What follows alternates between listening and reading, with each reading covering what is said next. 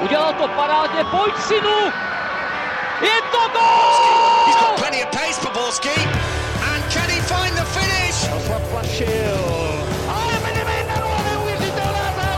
Teď to chtělo přijedat Karlovi do běhu. Teď to chtělo o chviličku dřív. Heinz.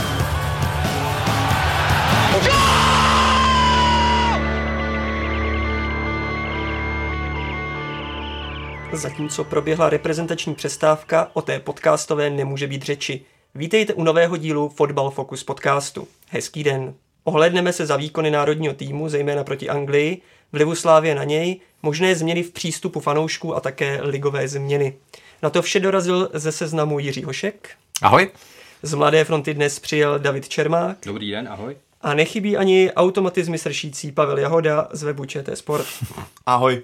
A jelikož Ondra Nováček stále nemůže, od mikrofonu zdraví Hinek Roleček. Zůru na zápas s Anglií nemůžeme pochopitelně začít jinde než u nečekané výhry českého týmu v Edenu 2-1. Po minulém srazu byla reprezentace za výkony i nasazení často kritizována.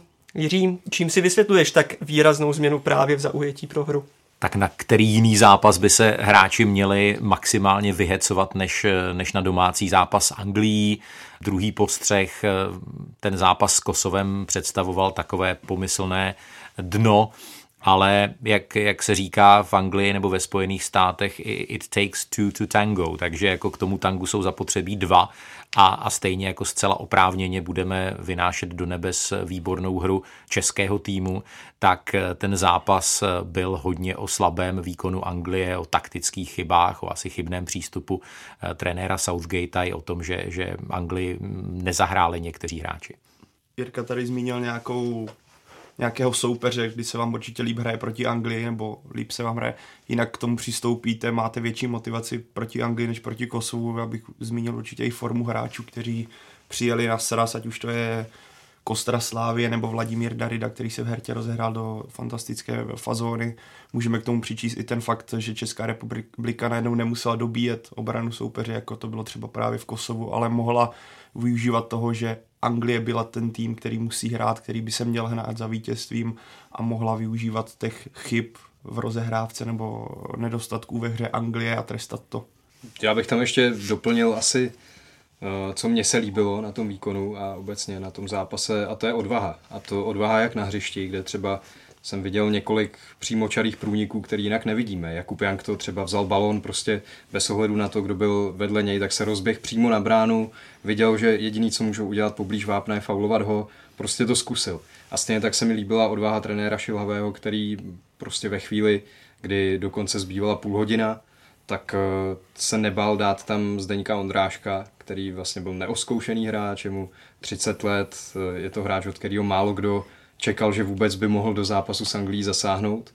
Trenér ho vyzkoušel a tím mě překvapil, protože Jaroslav Šilhavý není úplně trenér, od kterého bychom čekali uh, takové překvapivé tahy. Je to spíš trenér, který většinou uh, je takový konzervativní, drží se těch uh, svých osvědčených hráčů, svých osvědčených metod a tohle byla věc, která mě překvapila hodně pozitivně a měla na ten zápas velký vliv. Takže skvělý výkon Čechů a jak už tady bylo naznačeno, ne úplně povedený výkon Angličanů, eh, nepodcenili to tak trochu? Jako jistým způsobem podle mě ano, ono, když začnete zápas pro, v České republice nebo hrajete v Praze a v páté minutě dáte branku, tak já si myslím, že se vám do hlav i s vědomím toho, že jste doma vyhráli 5-0 a ten zápas mohl dopadnout klidně větším rozdílem, tak se vám do hlav dostane nějaký faktor toho, že a jo, tak teď to půjde v pohodě, teď už tam budeme dávat góly jeden za druhým a když se českému týmu podařilo vyrovnat, tak na Anglii byla vidět, že je to zaskočená, že první 45 minutovku se vlastně vůbec nedostávala do tempa a myslím, že to bylo asi Jirka třeba bude vědět víc, ale ze strany Anglie si myslím, že to byl jeden z nejhorších poločasů vůbec za x let. Nemám tolik nasledovanou Anglii, takže přesně nedokážu říct, ale to, jak vlastně Anglie nedokázala předvádět ten svůj styl fotbalu, vůbec se do, nedostávali ty hlavní hvězdy do hry, to myslím, že na ostrovech už si dlouho nepamatují, jak za prvé, jak byla Anglie zaskočená a jak výborně Češi byli na ten zápas připraveni. A tohle se měli, to navážu na Davida, no, to osobně bych třeba čekal, nebo když já jsem viděl ten první inkasovaný gól, tak jsem si říkal, hm, tak tohle asi nebude dobrý. Ale naopak se mě líbilo potom, jak dokázali Češi ne propadnout depresi, ale naopak zvýšili aktivitu, dokázali dát gól a tím aktivním přístupem k tomu zápasu dokázali vlastně to nakonec otočit. Je to, je to, je to určitě kombinace vícero faktorů. Určitě souhlasím s tím, že eh, angličani v té páté minutě podlehli určitému pocitu uspokojení nebo, nebo sebeuspokojení a a naopak v podstatě v protisměru Češi si řekli, že těch prvních 25-30 minut, stejně jako Eh, když vám vypadne nějaký letecký motor, tak musíte ten zbylý funkční motor eh, jet na forsáž, na ten maximální výkon a můžete, můžete ho úplně za, za půl hodiny zavařit. A Češi si řekli, teď pojedeme úplně na tu forsáž a jeli 25-30 minut a Angličani vůbec nestíhali. A tam se vrátím tomu, k tomu rozestavení, protože uh, i ve světle velmi dobrých výkonů v Lize Gareth Southgate postavil Masona Mounta, Eh, výborného mladého hráče Chelsea, který v podstatě v tom prvním poločase vůbec jakoby neexistoval, vůbec nevěděl, co hrát, eh, měl hrát nějakého podhrotového útočníka, ten se tam tak jakoby motal, nebyl vůbec platný v, v záloze při bránění, eh, velmi špatný zápas hrál Declan Rice z West Hamu a, a Jordan Henderson vylučovací metodou na všechno nestačil, ten, ten vlastně v té záloze se přes, přes tu anglickou eh, střed pole valili právě ty české, české útoky a, a naprosto souhlasím s tím, co říkali kluci. Byla pro mě úplná jako novinka, že podle mě angličani měli nasledované Čechy, kteří když dostanou míč, tak je to z 90% zády k brance soupeře a oni ho někam, někam nadrazí, zahrají, zahrají do strany. A já jsem najednou viděl přesně Jankta, eh, Daridu, Masopusta, dostali míč, otočili se a okamžitě prostě přímočaře Diretissimou pelášili k brance soupeře a Angličany tohle, tohle hrozně, hrozně zaskočilo. A ještě další, podle mě, jednotlivci, kteří zahráli pod svůj průměr, tak Michael Keane z Evertonu na, na stoperu vedle Maguirea byl určitě takovým slabým prvkem v té, v té pomyslné smečce a, a angličani podle mě začali hrát až takové nějaké 55. 60. Eh, minutě a pak už to bylo trošku o detailech, protože oni určitě za toho stavu 1-1 měli, měli dvě velmi dobré příležitosti, mohli ten zápas klidně, eh, klidně vyhrát, ale eh, štěstí se nakonec přiklonilo na naši stranu. Jirko, vzpomeneš si, kdy naposledy takhle Anglie špatně začala zápas? No já si spíš, spíš mám pocit, že když se podívám třeba na výkony Anglie, takové té kostry, jak hrála třeba na mistrovství světa v roce 2018, tak tam spíš tradičně Angličani měli dobrou, dobrý první poločas, dobré první dvě třetiny zápasu a spíš ten jejich výkon s postupem času klesal, ale uh, Nedokážu se teď úplně vybavit, kdyby, kdyby ten začátek toho zápasu byl vyloženě takhle, takhle mdlý. Myslím si, že oni zahráli velmi špatný druhý poločas doma s Kosovem, kdy vlastně za stavu tuším, že 5-1 si nechali dát dva góly a tehdy taky čelili oprávněné kritice, ale takhle ze začátku asi bych marně lovil v paměti. Možná teďka si vzpomenu, myslím, Anglie v Černé hoře prohrávala chvilku. A hmm. to takový jako hodně vlažný start z její strany, ale potom se jí podařilo dát gól a najednou se ta mašina anglická rozjela. To bylo skutečně, to, to vím, že jsem ten zápas ze začátku viděl, říkám, hele, nebude to náhodou nějaké překvapení, ale bylo to, to bylo jen takové okýnko, řekněme pár minutové. To, co ale se odehrávalo v Česku, tak to bylo podle mě hodně neobvyklé, i vzhledem k tomu, že Anglie snad pohrá, prohrála pro, po 4 40 zápasech přípravné utkání, nebo přípravné utkání. Já, takhle v kvalifikaci, což vypovídá za vše, jak řekněme velký úspěch to je. A když ještě zabrousíme jednou do minulosti, objevovaly se hlasy, že to byl nejlepší výkon národního týmu, tedy českého národního týmu od dob Karla Bricknera a silné generace. Jak ty to vidíš, Jirko? Velmi těžké sestavovat e, žebříčky zápasů, ve kterých hrají různí hráči proti různým soupeřům. Já si myslím, že to byl možná nejlepší výkon proti opravdu silnému soupeři, když budeme řadit Anglii mezi, mezi oprávněně top 5-6 týmů světa. A, a byl, to, byl to jeden z nejlepších výkonů v kombinaci všech těch jako mikrodisciplín. Fyzicky, z hlediska sebevědomí, toho, co často kritizujeme oprávněně české hráče, tak najednou v pátek jim jako neodskakovali míče, i v takových eh, drobnostech, které hrály strašně velkou roli a dokázali si třeba taky hodně rychle posouvat, eh, posouvat míč. V dnešním volejbale je klíčové jako rychlost nahrávky. A to třeba bylo něco, co zpětně angličani říkali, co říkal Harry Kane. My jsme si nedokázali ten míč tak rychle přihrát, jako to normálně dokážeme. A Češi v téhle disciplíně zahrá, hráli tak rychle v některých pasážích, že, že já jsem je takhle rychle nikdy hrát snad neviděl. Byl tam třeba i nějaký individuální výkon, který bys speciálně vyzdvihnul, Pavle? Tak ono by spíš bylo těžší najít nějaký jako nekvalitní výkon z české strany, který by v tom utkání byl. Takže, ale určitě jde vypíchnout pár minut. Kdo se mi strašně líbil, byl Jakub Brabec na stoperu. To byla podle mě trefa do černého, jak on spolupracoval s Ondřejem Čelůskou, nebo respektive jak celá ta defenziva fungovala, ať to byl Jakub Brabec nebo krásně bylo vidět, jaké jsou pohodě slávističtí krajní beci, bořil, coufal to, jak zaprvé dokázali podporovat útok a byli neustále hrozbou, ale zejména jak se jim povedlo vymazat eh, Rahema Sterlinga se Sančem, kdy bylo před zápasem se mluvilo o tom, že ty hráče musíte mít okamžitě dorážet, nedávat jim žádný prostor, pokud se otočí, tak budete mít obrovský problém, protože oni, když se dostanou do tempa, tak se to těžko zastavuje, možná ideálně faulem. Pokud se na to utkání podíváme, tam nastal z začátku tam nastala chyba v defenzivě, ale od té doby nějaká výraznější akce Sterlinga, kromě toho úniku, kdy tam obhazoval Vaclíka nebo výraznější eh, akce Sanča. Nepamatuju si na nic takového. Tohle byla skvělá práce z jejich strany a ono by se asi dalo takhle pokračovat. Skvěle Tomáš Souček vyhrával, kolik on vyhrál v tom středu souboju, to bylo zase neuvěřitelné, plus Vladimír Darida, to, jak dokázal zejména v druhém poločase diktovat střed hřiště.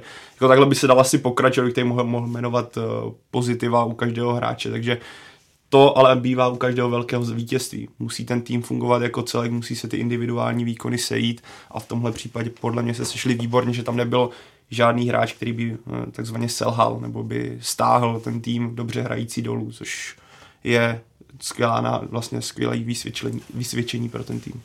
Velkým tématem byl také výkon Zdeňka Ondráška. Jak moc tě překvapil, Davide? Překvapil, hodně. Já se přiznám, že ve chvíli, kdy byl nominovaný, tak jsem i měl trošku pochybnosti. Říkal jsem si, jestli to vůbec je hráč pro reprezentaci, protože přece jenom no, něco jiného je asi dávat góly v Evropě, něco jiného je dávat góly v americké lize, kde uh, víme všichni, jak to tam je, že tam, když jde hvězda do Ameriky, tak je to většinou útočník nebo záložník. Stopeři tam moc nechodějí, ty kvalitní hráči z Evropy, takže to tam často hrajou kluci z univerzit a dávat góly je tam trošku lehčí, což je možná i důvod, proč Zlatan Ibrahimovič ve svém věku dává pořád tolik gólů a tolik hezkých gólů. V Evropě si myslím, že by takový prostor teda už určitě neměl. Takže i z tohle důvodu jsem si říkal, jestli je to pro reprezentaci to pravý, no a hrozně moc mě překvapil tím výkonem. Hlavně ukázal velkou přednost, a to nejen proti Anglii, ale i proti Severnímu Irsku, a to je výběr místa. Že on opravdu ve vápně Eh, se orientuje tak dobře jako možná žádný jiný český útočník teď. To, takovýhle výběr místa jsem dlouho v reprezentaci u nikoho neviděl. Má zase velký technický nedostatky, to je vidět, že to, že to není super technik, je to bojovník, ale to, jak si umí počínat ve vápně, jak se třeba trhne od hráče, počká si na zpětnou přihrávku, tak to je, to, to je přesně to, co asi národák potřeboval. A v tom zápase byl výborný. No, měl tam samozřejmě ten moment, kdy se mu asi celý stadion smál, kdy podklouzl, nebo on teda tvrdil, že šel záměrně do skluzu, že si myslel, že obránce půjde proti němu a nešel. Tak to vypadalo teda legračně, ale za, nevím, 50 vteřin bylo všechno jinak a lidi ho oslavovali, no, a, a zaslouženě, protože uh, kromě tady toho momentu, který se mu nepovedl ten skluz, tak jinak si myslím, že to byl poctivý bojovný výkon a ten gol se zasloužil.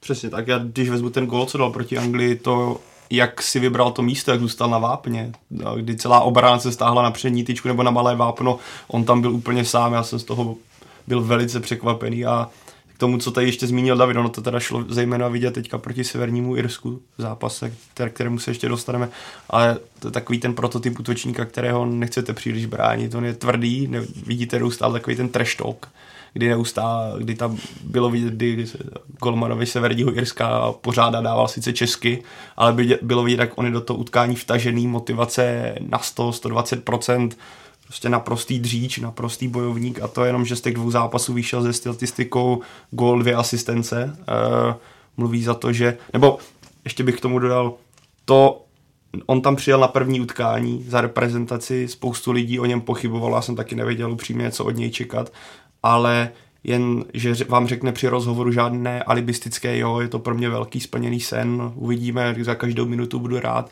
ale on vám řekne v rozhovoru před zápasem, já jsem prostě nepřišel trénovat, já jsem sem přišel hrát, chci prostě dávat góly, chci se ukázat a to jenom vypovídá o tom, jak na tom on je a podle mě to na tom hřišti tady tohle zdravé sebevědomí, které on i díky té formě, kterou teďka v MLS nazbíral nebo nabral, to jenom potvrdil na hřišti tomu, k tomu gólu ještě tam, tam fantasticky uh, udělal klamný náběh uh, Vladimír Darida na tu přední tyč, natáhl tam uh, dva obránce, takže uh, Ondráškovi tam zbyl prostor, jako kdyby v Texasu tam vyjel někde jako na ranč, tam, tam to bylo jako až neuvěřitelné. A znovu říkám, uh, velká, velká spousta, myslím si, českých útočníků by bývala překopla bránu, nebo, uh, nebo to prostě do té, do té brány tak suverénně neuklidila, jako to tam uklidilo on. Jo, a on i proti Severnímu Irsku, taky když už bych to měl teda nakousnout ten druhý zápas, tak uh, měl vlastně dvě asistence, i když ta jedna je taková, že posunul míč na Alexe Krále, který obešel asi tři hráče, ale, uh, ale počítá se to, má prostě dvě přihrávky a ta jedna akce před gólem Daridy byla vlastně zase podobná. On zase si naběhnul, pak si trochu cuknul, dostal přihrávku, ťuknul to Daridovi a, a bylo vidět, že v tom vápně se orientuje fakt velice dobře, takže to asi nebylo v jednom zápase a je to hráč, který v tuhle chvíli může reprezentaci pomoct i když to možná málo kdo z nás čekal. Že v současnosti stojí reprezentace na kostře Slávě asi není potřeba rozebírat. Když se ale, Davide, podíváš na ten duel s Anglií, řekl bys, že se kouč Jaroslav Šilhavý inspiroval taktikou sešívaných v lize mistrů proti silným soupeřům? Tak může to k tomu svádět, ale já si to zase úplně nemyslím. Já bych řekl, že pan Šilhavý není zrovna trenér, který by od někoho opisoval, ať už má v kádru jakýkoliv hráče, který no, třeba pod nějakým trenérem hrajou tohle, tak on, on není ten typ, který by přejímal něčí taktiku, udělal si to po svým a jako to, tohle bych asi neřekl, že se přímo inspiroval. Prostě těm hráčům dal pokyny, které zevně fungovaly a přišlo mi, že ani ta hra nebyla zase úplně stejná, jak hraje Slávě v Lize mistrů. Reprezentace nenapadala jako celý zápas tak intenzivně jako Slávě. Řekl bych, že to asi ani tolik nenaběhala. Neviděl jsem čísla, statistiky, ale bylo to trošku něco jiného. A přece jenom když se nad tím zamyslím, byli tam tuším čtyři hráči Slávě v základní sestavě. Plus Král. Plus Alex Král, který odešel nedávno ze Slávě. Takže je to dost, ale zase to není tolik, aby se dala ta taktika postavit úplně stejně, jako hraje Slávě v Lize já, já si nemyslím, že taktika, ale myslím si, že v tom zápase taky strašně velkou roli hrálo to, že nastoupili hráči, kteří aktuálně hrají v základu ve svých klubech a mají formu. Eh, to bylo dlouho problém trenérů národního týmu v posledních měsících, ne letech, že hráči, na které chtěli se spolehnout, tak, tak přestali hrát v nějakých západoevropských klubech. V loňské sezóně to byli ti kluci, kteří hrají v Itálii, taky jsme se tady o tom bavili v podcastu. A myslím si, že ta kostra Bořil, Coufal, Král, Souček, Masopust tam hrála hrozně velkou roli. Ne, nebylo to úplně takticky, ale to, že tam určitá chemie je, eh, že určitě velká chemie mezi Coufalem a Masopustem na pravé straně, eh, to, to je prostě fakt. A že ti kluci hráli na domácím stadionu, to taky přidá nějaká procenta a, a tam prostě byla vidět, bylo vidět sebevědomí a už zase třeba i zkušenost z těch velkých zápasů. Sancho přijel během jednoho týdne, eh, hrál tam s Dortmundem, přijel, přijel znovu na zápas eh, proti České republice. Mimochodem si myslím, že ani v jednom zápase ne, nezahrál víc než 60% toho, na co, na co má, nebyl zdaleka tak nebezpečný, ať už v dresu Dortmundu nebo, nebo v dresu anglické reprezentace a myslím si, že ti slávisti nehráli přesně to, co, co, co hrají ve svém klubu, ale to, že hrají ve svém klubu a že hrají tak dobře ve svém klubu, z toho reprezentace profitoval. Já bych taky neřekl, že to bylo přímo obsání, ale naopak, jako, ale myslím si, že tam ty prvky té hry naopak jako byly, nebo já jsem je tam osobně třeba viděl, nebo myšleno tak, že víte, že tihle hráči dokáží fungovat na bázi nějaké rizikové rozehrávky, že i ten, tuto taktiku můžete nasadit, protože to v tom klubu funguje a myslím, že trenér Šilhavý ne, že by opisoval, ale věděl, že si tohle může dovolit a proto to tak eh, reprezentace třeba v některých momentech hrála, kdy věděla, že najednou od Soufala se může opřít a nebo může se opřít od Součka, který to klidí na brankářovi zpátky a hmm. Anglii si vykombinují na vápně.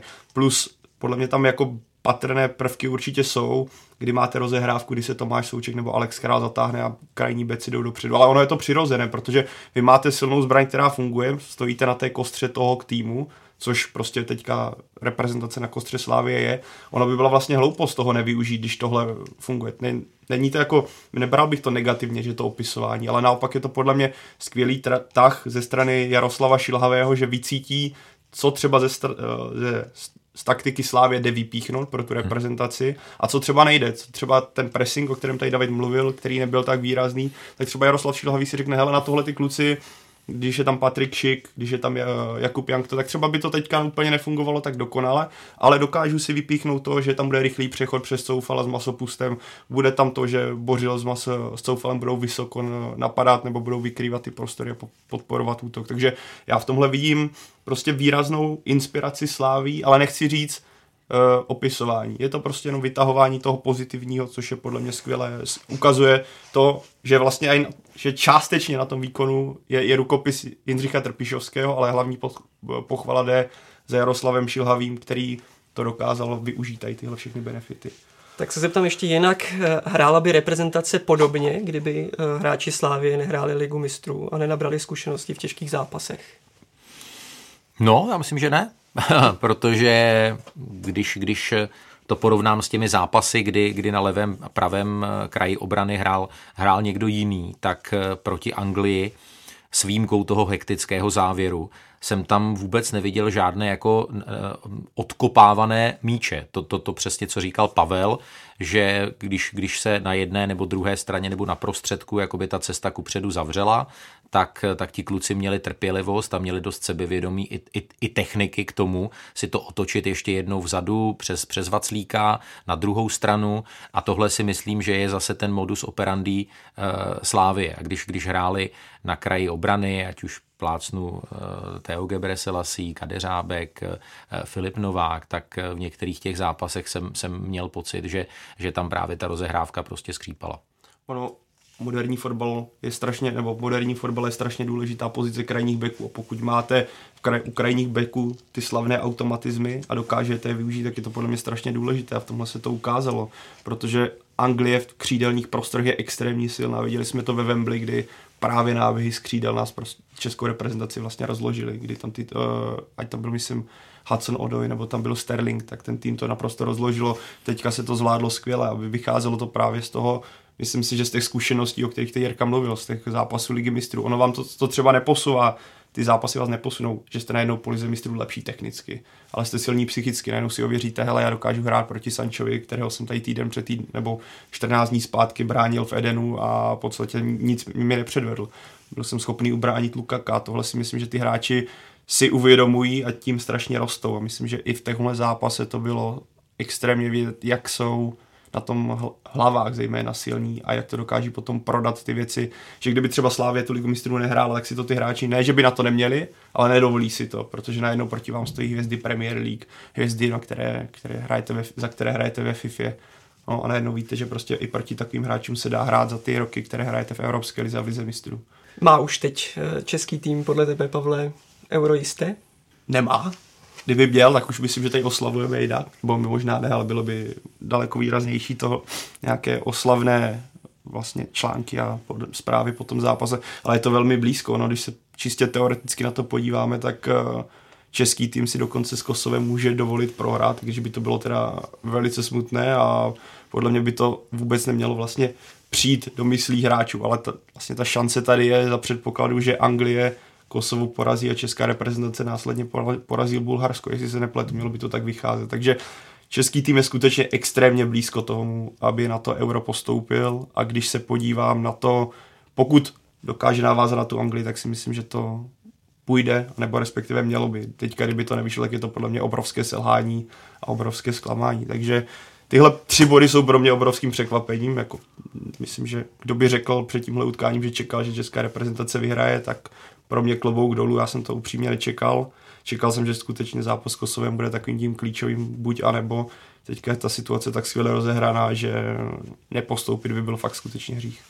No a já jsem měl v typovací soutěži u nás na seznamu vítězství Čechů 3-2, to těsně jsem to netrefil, ale uh, já jsem jako věřil a ale musím říct uh, jednu věc a jsem připravený čelit, čelit za to jakékoliv kritice, že to prostě bylo víc o, o, o špatné Anglii, než, než o, o vynikajícím Česku. A jsem přesvědčený o tom, že kdyby Česko a Anglie naprosto v identických sestavách na, na hřišti v Edenu hráli za sebou 10 zápasů, tak, tak jich osm vyhraje Anglie, jeden skončí remízou a jeden skončí přesně takovým vítězstvím České republiky, že prostě ty, ty, ty určité drobné dílky skládačky do sebe tak zapadly, včetně těch zákroků, zákroků Vaclíka, včetně toho, že v druhé půli Sancho běžel sám na bránu a, a vlastně zadrbal to a, a prostě ztratil míč, který mu potom vzal jako lacino čelůstka. Tam, tam bylo asi 15 nebo 20 minut druhé půly já jsem to aspoň viděl z hlediště, já jsem seděl na, na tribuně Sever a viděl, seděl jsem na ose hřiště,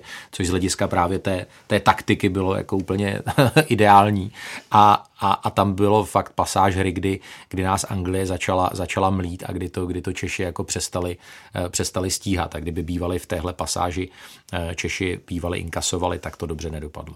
Tam byl moment ještě, kdy Harry Kane tam měl takovou jako kdyby otočku ve vápně, myslím, že byl ve větší formě a větší pohodě, tady vidíme ten rozdíl na straně slávistů, Tottenham se teďka naopak topí, Myslím, že Jirka to nerad slyší, ale naprosto si to uvědomuje. No, to ale, má... ale, ale, ale tohle třeba je taková věc, že, že Kane podle mě byl jako jeden ze dvou angličanů, který snesl v Praze přísnější hmm. měřítko a, a i teď vlastně v tom zápase v Bulharsku zahrál, zahrál, zahrál výborně. A, a, a kdyby angličané zahráli tak jako, jako včera v Sofii, tak, tak v Praze rozhodně neprohráli ale myslím, že tam, to, to mohlo, tam to mělo prostě na noze. Tam mm. a jak říkáš, asi tak, tam jsem přesvědčený, že kdyby ten gol dali, tak to byl hotový zápas. Ne, nevěřím, že český tým by na, nakonec měl sílu to otočit.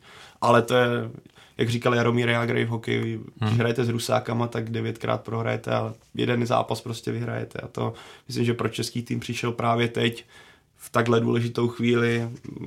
O tom ale vlastně to je vlastně podstata fotbalu, že vždycky, pokud neproměníte šance, tak může vás potrestat i tým, který je outsider. Myslím, že v Anglii z toho byli, myslím, že v Anglii se počítalo s jasnými třemi body a oslavou po podstatě postupu. Nevím, jestli Anglie má teďka jistý, ještě ne. Nemá, nemá, nemá. nemá. Když se vyhrálo, právě, tak... Což vlastně je úplně ideální scénář pro českou reprezentaci, že Anglie bude muset ještě hrát do konce kvalifikace. Takže, ale jo, já si jako takhle, nesouhlasit s Jirkou by podle mě bylo odvážné, protože když se podíváme, ne, tak ono objektivně, když se podíváme na sílu těch obou celků, tak ten rozdíl je pořád obrovský.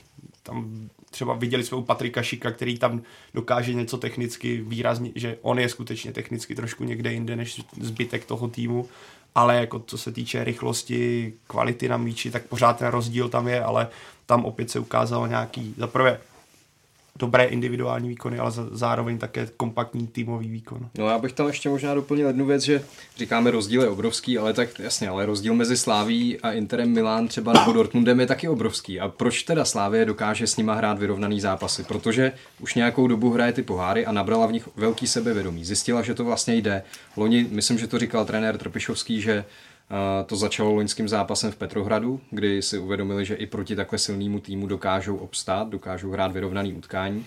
A to byl takový přelom a od té doby vlastně Slávě nevybouchla v Evropě, nebo možná zápas Bordeaux, mám pocit, že se nepovedl, že tam, tam byly jasně horší, ale jinak dá se říct, že ve všech těch zápasech obstála ze ctí a já tak trochu doufám, že tohle by mohl být teď i případ nároďáku, že tenhle zápas je fakt jako infuze sebevědomí pro ty hráče. Uvědomí si, že i proti takovému týmu se dá hrát, nebudeme ho pravidelně porážet, ale můžeme proti němu hrát vyrovnaný zápas a nemusí to skončit jako ve Wembley, kde jsme dostali 0-5. Tam ještě se samozřejmě nabízí jako porovnat to s tou situací, která byla před rokem, protože vlastně Češi dostali 0-5 nebo 1-5 v Rusku, Rusku a hráči říkali, no, teď jako my nejsme prostě tak dobrý fotbalisti, my na to nemáme, já bych rád byl lepší fotbalista, ale prostě nejsem lepší než ty Rusové. A teď vidějí, že tohle byla hloupost říkat tohle, protože tak to úplně není, že jo. Češi, když ze sebe dostanou maximum, tak jsou schopní těm týmům čelit. Ne porážet, ale aspoň jim čelit.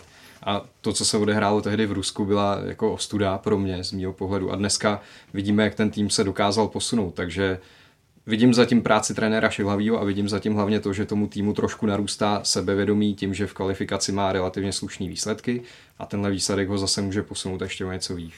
No k tomu krátký komentář, ale musí, musí ten tým hrát určitý specifický uh, druh fotbalu. Jo? Že proč, proč Slávia uspěla herně proti Milánu a proč uspěla proti Dortmundu je, že, že, že nehrála ten, ten jejich fotbal, ale upřednostňuje ty svoje přednosti. To znamená tu, tu, tu, tu běhavost, eh, silovost, eh, ten atletický, to atletické podání a mm, myslím si, že ten národní tým proti Anglii ukázal ještě jednu věc a to byla jako hrozná kompaktnost, obětavost a to, jak ti hráči se dokázali na hřišti jeden, jeden druhého zastoupit, že oni, oni se úžasně, úžasně podle mě jako vykrývali jeden, jeden druhého, hmm. že tam bylo strašně málo situací, kdyby někdo vyloženě jakoby propadl a když, když, když Kane tam asi dvakrát vykoupal čelůstku, tak, tak to nějak jako pozičně k ničemu nevedlo, protože to za toho čelůstku vlastně okamžitě někdo zavřel.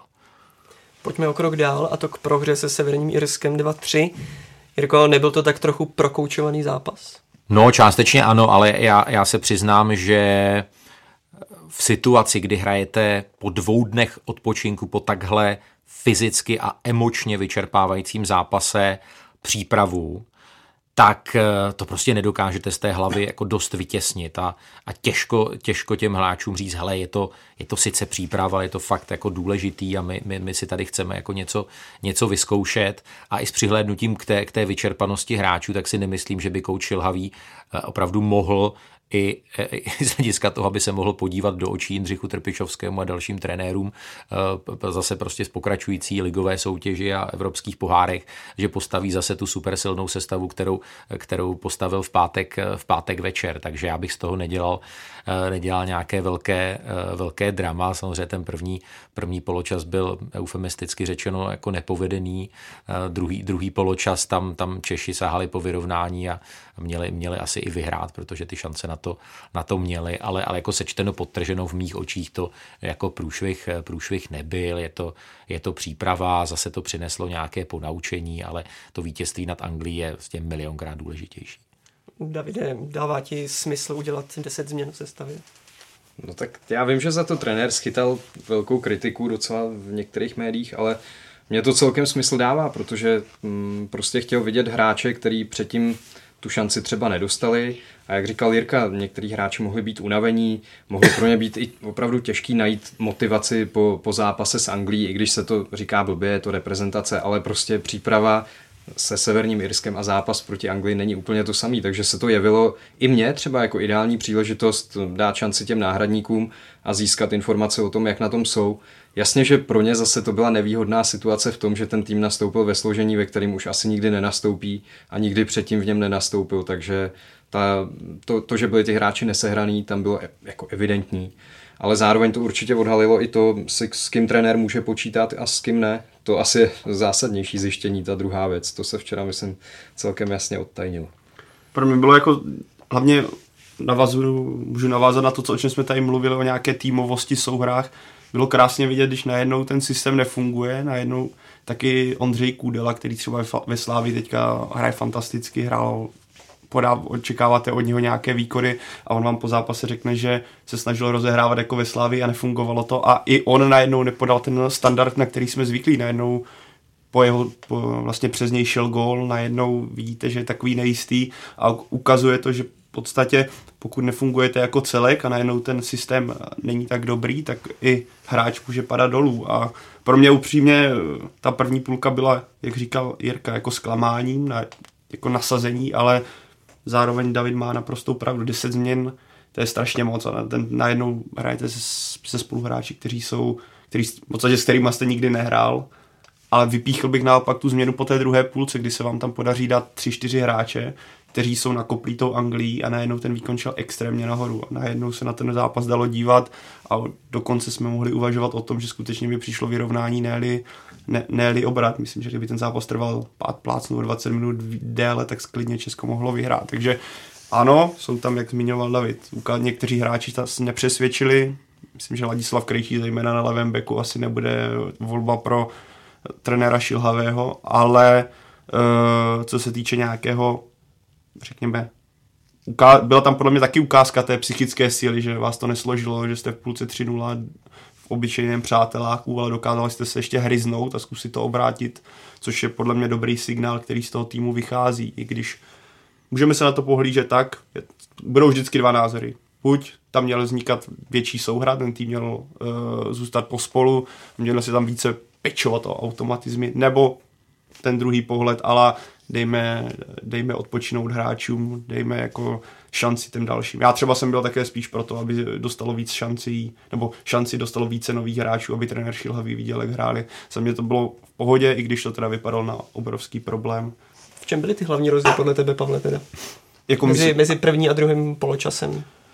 Uh, myslím, že tam přišli prostě hráči, kteří to dokázali oživit. Do té doby ta úvodní jedenáctka, řekl bych, jako kdyby jí chybělo nějaké sebevědomí. Ne? No, všude byli pozdě, bylo takové jako bezkrevné, někdo to popisoval, jako kdyby právě vyšli z hospody a prostě si šli zahrát a najednou... Třeba to tak bylo, že? Ta, třeba to tak bylo, nikdo neví. Upřímně v kozičce jsem nebyl, jak se říká slavné, ale, ale to uh, proběhlo tam nějaké čtyři střídání, zejména do útoku nebo do ofenzivy a bylo okamžitě znát, nebo do ofenzivy. Přišel Bořil, kde byl problém na levé obraně a celkově ten tým ožil tím přístupem nebo přístupem, příchodem nových hráčů. Takže to byl ten hlavní rozdíl. Tady asi můžeme jmenovat, jak to na tom hřiště potom vy, vypadalo, ale hlavní podle mě klíč byl v tom, že nastoupili hráči, kteří byli, jak zmínil Jirka, nakoplí tou Anglií a vezli se na nějaké vlně. Ale myslím, že Jindřich Trpišovský třeba uh, velice děkoval kouči Šilhavému, že Slávisty pošetřil, protože ten program je pro ně extrémní extrémně náročný a další zápas takhle ještě navíc pro mě jako v mých očích zbytečný. Tady vidíme, hmm. jak je vlastně Liga národů skvělý projekt, kdy za přátelské zápasy najednou mají šťávu. Pak jsme viděli tady zápas se Severním Irskem, který byl prostě jenom obyčejný přátelák. Ano, bylo tam rozdíl nasazení, jsou tam faktory, které na základě kterých můžete soudit potom do dalšího působení na lavičce reprezentace, ale bylo tam znát, že v tom zápase v podstatě o nic nejde a že se to jenom hmm. musí odehrát. V uvozovkách jenom. Ale nesmí nám jako Paddy, Mc, Paddy McNair, kterého si pamatuju z no. Anglie jako totálního dřeváka, prostě utéct 40 metrů, dělat kličku brankáře a uklidit míč do brány. To, to jsem si myslel, že jako někdo, někdo jiný mu, mu vzal ten dres, ale jako nechtěl jsem věřit, že to je, že to je on jako první půlka byla fakt jako peklo. No. Peklo, jako no. co, zejména co se obrany týče, jsem dlouho neviděl takový průchodák. To bylo takové jako fakt, jak kdybyste si vsadili první půlka over dva a půl, že to tam padne a v podstatě to necháte pro jako pro, projít ty hráče. Přesně tady Mikner hmm. tam pro, prošel, no, i ten první, druhý gol takové brání, ale takový ten alibismus, hele, to máš ty. Baroko, ta nejhorší, baroko. Tak, nejhorší věta ve fotbale, máš. Tak mi tak přišlo, že kdyby na sebe tam všichni hráči volali máš místo mám. Ale tak Přátelé. No, já bych řekl nejen peklo, ale fakt jako i ostuda. Prohrát mm. prostě poločas se Severním Irskem v přáteláku doma 0-3 je ostuda. A není to o tom, že nastoupili náhradníci, je to o tom, jak tomu ten tým přistoupil. Ti hráči fakt měli vlastně motivaci, ti, co nastoupili. Ti, ti hmm. hráli o svoji šanci, ti hráli o to, aby je příště trenér pozval znovu, aby třeba si vylepšili pozici v hierarchii, aby někdo ze čtvrtého stopera se posunul na třetího.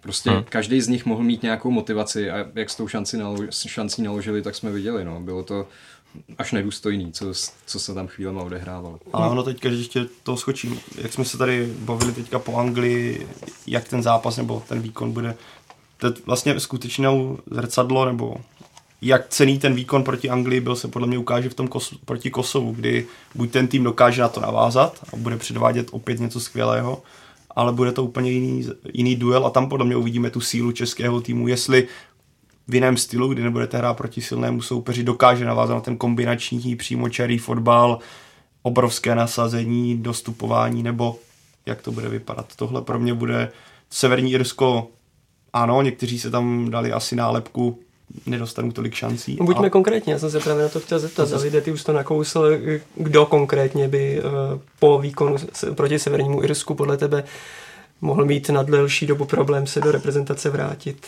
Tak myslím, že už to tady zaznělo, že jako asi nejde o to, že by měl problém se do reprezentace vrátit, ale že třeba trenér musel vidět, že Vladislav Krejčí na pozici levýho beka, že to není ono. On to, to je třeba dobrý hráč do ofenzivy, jenže tam teď v klubu nehraje, nastupuje na pozici levýho obránce. Já si myslím, že to teda určitě není pozice pro něj. Včera se to celkem jasně odhalilo, takže mám dojem, že pokud trenér Šilhavý bude chtít zkoušet nějakou alternativu na levého obránce, tak to příště asi už Vláďa Krejčí nebude. Eh, pravděpodobně zkusí nějaký jiný řešení, ale celkově ta obrana v tomhle složení prostě nefungovala. Já jsem byl i třeba trošku zklamaný ze Stefana Simiče, protože za mě to je třeba hráč s reprezentační budoucností. Já ho tam vidím jako jednoho z těch stoperů, který by tam měl být, ale včera mi to přišlo, že to odehrál tak jako vlažně, tak jako bez zájmu, nechodil do těch soubojů úplně natvrdo, skoro jsem ho nepoznával, protože mě přišlo vždycky, když jsem ho i třeba výdal za 21, tehdy na, na Euro v Polsku, tak tam byl pomalu nejlepší hráč českého týmu, jeden z mála, kdo obstál, kdo opravdu se rval za ten reprezentační dres a včera, i když si papírově měl přivést dobrou formu eh, z chorvatské ligy, kde hraje pravidelně, tak eh, ten zápas se mu prostě nepovedl. A to samý asi se dá říct třeba o Ondrovi Kůdelovi, který taky, taky mu to prostě nesedlo. A ještě kdo teda vyloženě, ale to se nedá říct, že zklamal, ale prostě nepředvedl reprezentační výkon, tak byl Lukáš Kalvach, protože myslím si, že tam se teda ukázalo, že možná se ještě s tím reprezentačním debitem mohlo počkat. Myslím si, že zatím bylo vidět, že to úplně na, na tu úroveň národního týmu nestačí, ten výkon, co. Aby teda ještě přidal Jaromíra Zmrhala, který v tom zápase mm. pro mě byl jo. v podstatě nulový, ten přínos dopředu byl v podstatě žádný a je podle mě patrné, že v té breši tolik nehrává a nehrává vlastně tu ani tu pozici, kterou, na kterou byl zvyklý. Takže pro mě i on byl zklamáním, kdy tam jeden moment, a tedy samozřejmě se může stát i Ronaldovi Messimu, ale kdy mu tam v podstatě balon bez jakéhokoliv napadání zajel do autu, tak jenom to vypovídá podle mě, jak na tom třeba teďka s formou a psychikou je, takže i on pro mě byl, čekal jsem od něj daleko víc s tím, že se posunul do lepší soutěže, takže by ten progres tam měl být, ale naopak mi přijde, že to moc na hřišti zatím poznat není, bohužel. Já si myslím, že do budoucna je tam prostor třeba pro Michala Sadílka, aby se uh, hmm. už podíval do Ačka výrazně, protože je to hráč, který může jak odehrát toho levého obránce, tak může výborně zaskočit ve středu zálohy, což byly přesně ty dva posty, kde to včera moc nefungovalo. Takže možná, že tohle trenéru Šilhavému odhalilo, že by ho mohl příště vyzkoušet. Z té defenzivy vlastně dá si vypíchnout jediné jméno Radim Řezník, který podle mě nepra- hmm. na té pravé straně nesklamal, který dokázal to podpořit dopředu i dozadu. Ale celkem teďka jsem přemýšlel, často se to ozývá vlastně mezi fanoušky a je to pravda. Já teda italskou ligu Breši nemám tolik nasledovanou, ale překvapuje mě, že třeba Aleš Matiu se nedostává vůbec jako ani na mezi náhradníky, jestli se nepletu reprezentace, hmm. přičemž on tu italskou ligu hrává. Vidíme, že potom Ladislav Krejčí dostává teda šanci na levém beku, i když by tam podle mě mohl právě hrát Matěj. To vlastně byl celkem pádný argument, který jsem četl mezi diskutujícími a když jsem se nad tím přemýšlel, že je, je to pravda a jsem zvědavý, jestli Jaroslav Šilhavý ukáže v budoucnu na něj, nebo je tam nějaký třeba nějaká nesympatie vzájemná, jak to bývalo, jak to prostě mezi některými trenéry a hráči je.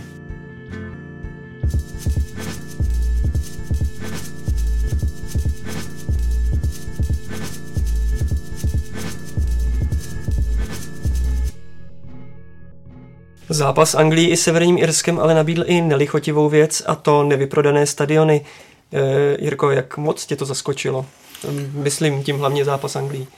No, nevím, jestli mě to zaskočilo, ale, ale je, to, je, to, je to strašně smutná vizitka. Teď nevím úplně přesně koho, koho čeho čí, ale, ale je prostě neuvěřitelné, že na stadionu s takhle jako mezinárodně relativně nevelkou kapacitou není vyprodáno a, a, a viděli jsme to, že tam byla opravdu prázdná místa, nevím, nevím kolik.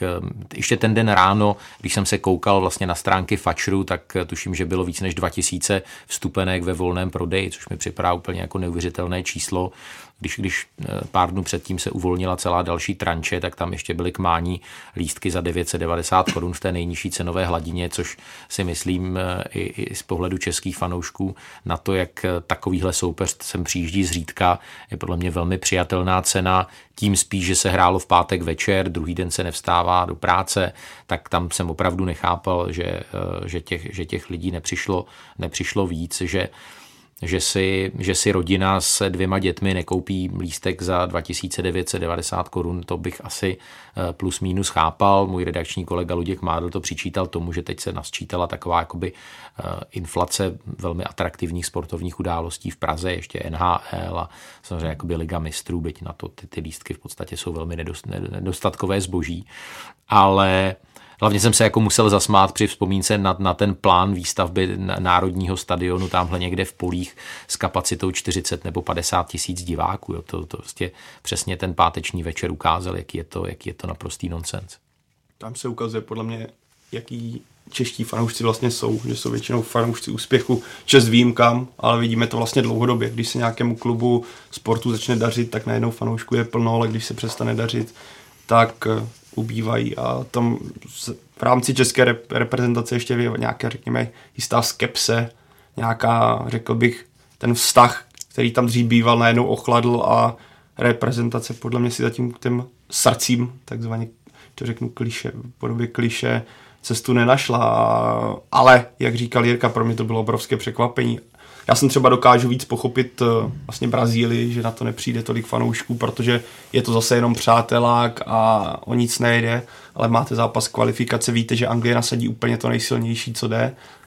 Máte tady potenciál fantastických fanoušků soupeře, což se také potvrdilo ta atmosféra. Já jsem na stadionu nebyl, Jirka tam s Davidem byli, takže ti budou vidět k tomu nebo řeknou k tomu víc, ale i u televize na mě to působilo jako skvělé místo, kde chcete být jako fotbalový fanoušek a stejně se to nevyprodá, přičemž cena podle, nebyla tak šílená. Já si pamatuju, když mě bylo nějakých 17, tak jsem měl z Brna na Slávě Arsenal za 1500, tehdy pršelo jako prase, jediný zápas na tiketu mi nevyšel a byla to ta Slávě a Arsenal nasadil totální Bčko a stálo, mě, stálo to 15 a bylo to na Strahově. Teďka najednou máte krásný stadion, krásné hřiště, atraktivního soupeře jako Praze. Dobré počasí. Přesně tak, máte pátek, takže i kdybyste jeli v podstatě do Prahy D1 na pytel, no, ale tak jako stejně se do té Prahy nějak dostanete, můžete si tady udělat vý, jako výlet na víkend a stejně se stadion pro 18 tisíc lidí nevyprodá, přičemž stejně Anglie dostala ještě větší vlastně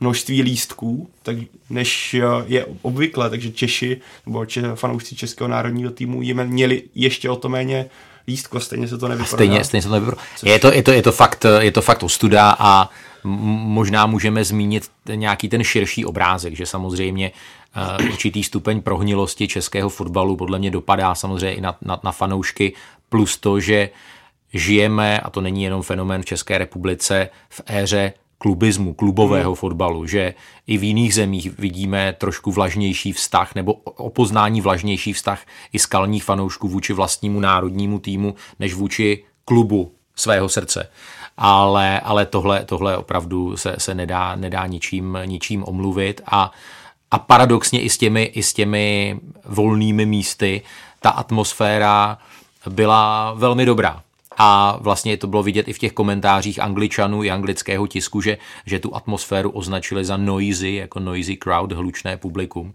Takže podle anglických měřítek ta atmosféra vlastně byla nakonec dobrá. Hmm. No já se teda musím říct, že nesklamala trochu. Že se přiznám, mm, že jako přišlo mi, že jí hodně dělali právě anglický fanoušci, že byli slyšet spoustu, eh, nebo velkou část toho zápasu byli slyšet víc než Češi, kteří no. udělali hezký choreo, párkrát hezky zaskandovali, ale byly tam chvíle, kdy bylo jako úplný ticho, což mě prostě u takového zápasu nepřestává překvapovat. Na, na, myslím, na, že... na, na západní, na východní, no. na těch dlouhých tribunách, tam, tam fakt jako Češi seděli jako pecky a v mm. podstatě tu atmosféru dělali angličani na jihu a dělali, dělali ta, ta, ti lidé no. na, na tribuně sever. Ale přišlo mi vlastně, že já jsem se tam setkal s nějakými uh, sympatickými fanoušky, kteří tvrdili, že jsou jakoby členy fanklubu národního týmu, ale vůbec jako jsem tam neviděl nikoho s nějakým uh, bubnem, trumpetou, hmm. amplionem, někdo, kdo by právě dodával, uh, dodával tomu nějaký, nějaký hmm. nápad, hmm. nějakou organizovanost. Prostě jako k, proti komu už to sakra chci něco no. takového ukázat, než ne proti Anglii. Jo. Ty jsi to tady vlastně říkal, že žijeme jako v té době toho klubismu, že hmm. se víc fandí těm klubům a je pravda, že tohle pokud se nepletu platí v Anglii, že tam no, fanoušci mají jasně. mnohem silnější vztah jasně, k klubům, ale jasně. stejně tady přijedou do Česka a udělají tady parádní atmosféru. Mně se to právě hrozně líbilo, jak Angličani povzbuzovali, jak fandili hmm. a právě to srovnání s tím, jak fandili ty domácí fanoušci, tak mi přišlo smutný, že my bychom je měli překřičet, nebo Češi, český fanoušci by je měli překřičet, měli by udělat oni tu atmosféru a ne, že Angličani to vlastně začnou a oni teprve budou reagovat a to ještě mi to přišlo, že reagovali prostě míň hlasitě, méně energicky než, mm. než ti hostující fanoušci. Takže v tomhle mm. já vidím mm. možná i větší problém, než v tom, že tam chybělo tisíc fanoušků na stadionu. Dobře, je to samozřejmě ostuda, že se to nevyprodá proti Anglii. To určitě, zvlášť když já si myslím, že ta cena nebyla zase úplně nepřijatelná, ale mnohem víc mě zklamala ve finále ta atmosféra, která byla na stadionu, kterou já teda zase za, za tak úžasnou jsem, mm. jsem prostě nepovedal. Ale neřekl bych úžasnou, ale, ale no. jako ne, ne, nebylo to úplně komorní, ale, ale znovu říkám, mm. uh, strašně moc lidí, eh, kteří přišli na ten, na ten západ a východ, tak, eh, tak to pojali jako, jako hmm. návštěvu, návštěvu divadla, jako takovou jako společenskou, společenskou událost. No. Vlastně dobrá atmosféra jako z české strany přišla až pět minut před koncem, kdy no, se dalo tak, na no. dva jedna, najednou ten stadion no, žil a najednou to... To bylo ono, takhle by to mělo vypadat celý Ale hmm. co já teda doufám, že se přenese a nevím, čí to, čí, nebo kdo je iniciátor, ale co se mi teďka strašně líbí u 21, kde vznikl nějaký kotel, teď jsme to viděli v tom zápase se Skotskem, kdy jestli si vzpomeneme na zápas Slávě s Dortmundem, kdy půlka tribuny sever měla bílé pláštěnky, druhá půlka červené, tak teďka zápas se Skotskem, tak tam byl kotel, který ne, celý zápas v podstatě fandil a v, no, dali si v, jednu, v jeden moment pláštěnky, kdy vznikla z toho česká vlajka. A v podstatě celý zápas byla, nevím kolik jich tam bylo, plácnu 300, teďka možná to přestřelím, no ale byl tam určitý kotel a tohle mi právě, já doufám, že se to třeba přenese i k té Ačkové reprezentaci, a že něco takového vznikne, protože už proti Brazílii to pro mě asi byl jeden vlastně z nejsmutnějších fotbalových zážitků, co se fanouškovství mm. týče, kdy jsem se do toho zápasu takzvaně z, z tribuny nemohl dostat, protože to bylo jak v divadle a teďka to vlastně si taky myslím, že to jde v velké části za fanoušky hostů. Vzpomeňme vlastně na zápas, podle mě to bylo s Ukrajinou, kdy se tady hrálo a to bylo v podstatě v hradišti. v hradišti a to bylo, jak kdyby jsme hráli v Kijevě. To tehdy hmm. v podstatě hmm. byla obrovská podpora Ukrajinců, ale Čes, vlastně chybí tam někdo. Já jako beru, a on tam ten... chybí jako silný nějaký příběh. Jo? Chodí dneska, dneska uctíváme osobnosti, Češi zahráli jako, jako tým, ale není to takové to, že se chodilo na Nedvěda, Čecha, Rosického. Jako dneska Duna Daridu. Darida je super, super fotbalista, ale, ale jako tam to, to charisma, nějaká hmm. ta přidaná hodnota, hm, prostě to tam u těch Čechů teď prostě není v téhle generaci. Může třeba ten výkon proti Anglii nějak pomoci do budoucna, Jirko? No může, tak musí, musí se to taky nějakým způsobem patřičně jako marketingově využít, a, ale zase eh, eh, prostě obrovská priorita je, je prostě postup, postup na, na euro, a uh, potom, potom bych ty myšlenky odvíjel nějak dál. No. Jako ten zápas s tím severním Irskem byla taková jako nejenom hazard nějakým v podstatě s tím úspěchem fotbalovým, ale podle mě i přístupem k fanoušku, protože kdyby se jako prohrálo třeba 3-4-0, tak to, co si vybudujete proti Anglii, tak najednou dostalo okamžitě tvrdou facku, ale i tak po zápase s Anglií, když máte kolik je to, dva dny, tři dny, a stejně se ne, ta letná byla z poloviny prázdná. Ano, je to pořád přátelák, ale je to pořád pro mě ale, že stejně za tak nízké peníze na ten stadion nepřijde o trochu více lidí. Ale zmínil bych ještě jednu věc, kterou jsme vlastně neřekli, co se mi strašně teda v Edenu líbilo, že chyběly ploty. Že se udělalo to, co se udělalo v Anglii, že se tam nahnala vlastně lajna z sekuritáků z jedné a z druhé strany, takže tam nebyl takový ten prostor pro obrovský banner s nějakou tváří nebo reklamou, ale dok- mohli sedět čeští fanoušci, pak byla ulička security a pak byli angličané. Jak to funguje v Anglii? A nebyl za celý zápas jediný problém. Takhle bych já strašně hmm. rád se dočkal, že to uvidím i české třeba lize. Nevím, jestli je to možné, já nevím třeba, jestli tohle bylo vlastně možné díky tomu, jaká je legislativa v Anglii k přístupu fanoušků a oni na základě toho třeba na stadionu jednali jinak, než by třeba jednali čeští fanoušci, protože tady ta legislativa není. Ale strašně se mi líbilo, jak tohle fungovalo. Že ten, zaprvé, že ten kotel Anglie byl velký a že jsme tam neměli ty ploty, které jsou na těch stadionech fakt prostě strašně hnusné, zejména na některých arenách, kde máte ještě jako osnatý drát a připadáte si, když tam vejdete, jak prostě regulárně v base, tak tohle tam chybělo a myslím, že i té atmosféře to strašně přidalo. A jako já doufám, že v tomhle ta kultura půjde neustále dopředu a doufám, že se jednou dočkáme zase na české reprezentaci. Bude to nejenom na fotbal, ale i zážitek fanouškovský což teďka bohužel není, no, teďka je to jak do divadla. Jenže pak ti nějaký blázen z plzeňského kotle na Spartě hodí světlici je... na, na hlavní tribunu a bude to nějaký holce ucho, takže ono ale... zase jako ty bezpečnostní opatření, jo, to, to, počkej, tak, nějaký opodstatní to, ale no. tady v tomhle jako to ta klec ti to ani nezmění, že jo? Ta, ten, ten dělobůh bys hodil i přes sekuritáky nebo přes klec. No, Tohle... možná si to, no jasně. Spíš no. jako tam jde spíš o nějaký konflikt, jako vzájemný, jako pěsti, ale plácnu, když to funguje, zase funguje to na hokej, když vidíte, že máte tohle je jako zase na dlouhou, jako Jasně, na, na, na podcast sám o sobě, ale odcházíme, ale byl bych rád, kdyby to v podstatě někdy fungovalo, kdyby se zavedla legislativa hmm. a mohlo to fungovat tak, že nebudou prostě klece, ostnatý dráty, ale bude jedna řada security, druhá řada security a uvidím kotel, a vedle kterého budou schopní sedět fanoušci a možná si budou nadávat, že jste svině z Prahy a ty jsi svině z Ostravy a to, to pro, pro mě jako k tomu to patří, ty nadávky jako přes plot, ale nebudou tam lítat jako pěsti a nebudou tam lítat dělobuchy a bude to vlastně fajn. Já jsem, já jsem vzal na ten, na ten, na ten fotbal uh, svoje, svoje děti a, a dcera uh, 14 letá je úplně alergická na cigaretový kouř a to mě teda jako strašně tam zklamalo, že teda nekouřilo se v hledišti, ale v podstatě na tom vnitřním prstenci, kde každé dva metry je cedule zákaz kouření, no tak tam, když člověk jako v poločase vkročil, tak, tak v podstatě neviděl přes sebe. Jo. Tam, tam kouřili jako eh, tři lidé ze čtyř a, a, a bylo to velmi, velmi nepříjemné a samozřejmě ta koncentrace těch lidí byla tak velká, že nebylo možné nikoho jako okřiknout. Hmm. Nikdo to tam neřešil a, a bylo to prostě porušení těch, těch, těch pravidel jako, jako hrom a to, a to mě jako mrzelo hodně. No. Neměli bychom opomenout ani úvodní loučení s legendami Danielem Kolářem, Jaroslavem Plašilem, Davidem Lafatou a Petrem Čechem. Jak jste ji viděli?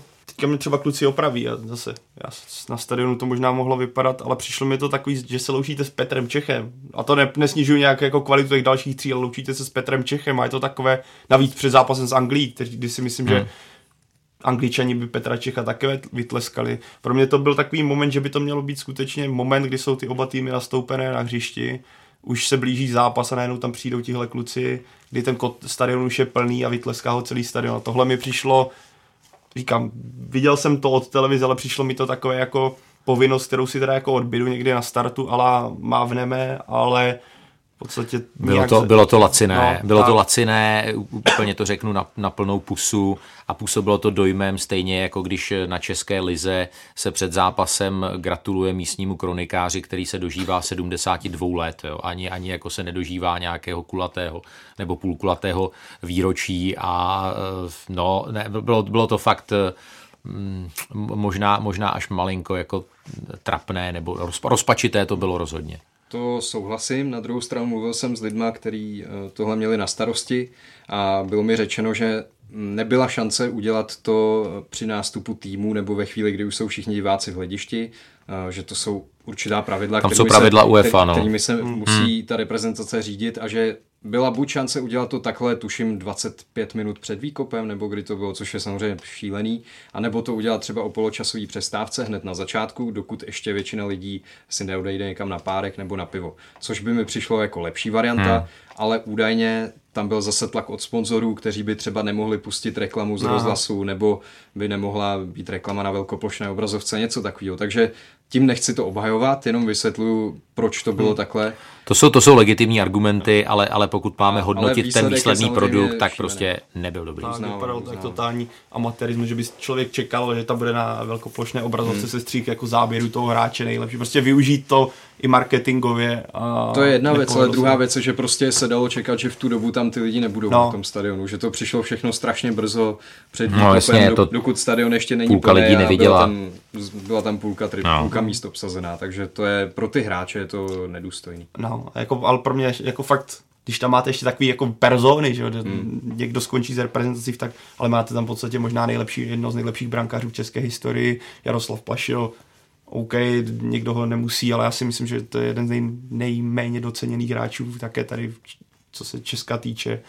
A prostě takhle výrazné jako hráče odbydete tímhle. Já to jako naprosto ty argumenty, co tady řekl David, chápu, ale na druhou stranu mi to přijde vlastně strašné. A celkem mě zajímalo, by to, to proběhlo v Anglii, víš? No, jsou to spojené nádoby, je to jako prostě fakt, eh, je to, je to prostě všechno polovičaté, tak mohlo se taky udělat, že uh, bude to součástí toho, té celé kampaně nalákat ty lidi na ten zápas. Hmm. Jo? Budeme tam děkovat Petru Čechovi za, za, za jeho reprezentační kariéru, jako já jsem to nikdy ani nezaznamenal. Já taky ne, já taky ne. Uh, Měl, mohla to být celá součást toho, toho příběhu, přesně, jako kdo, kdo jiný tvoří jako most mezi českým a anglickým fotbalem, když ne jako Tomáš Rosický a, a, a Petr Čech, jo, tak to prostě jsou, jsou zmařené příležitosti a mohlo to posloužit jako lákadlo i, i, i co se týče prodeje těch, těch lístků. Jo.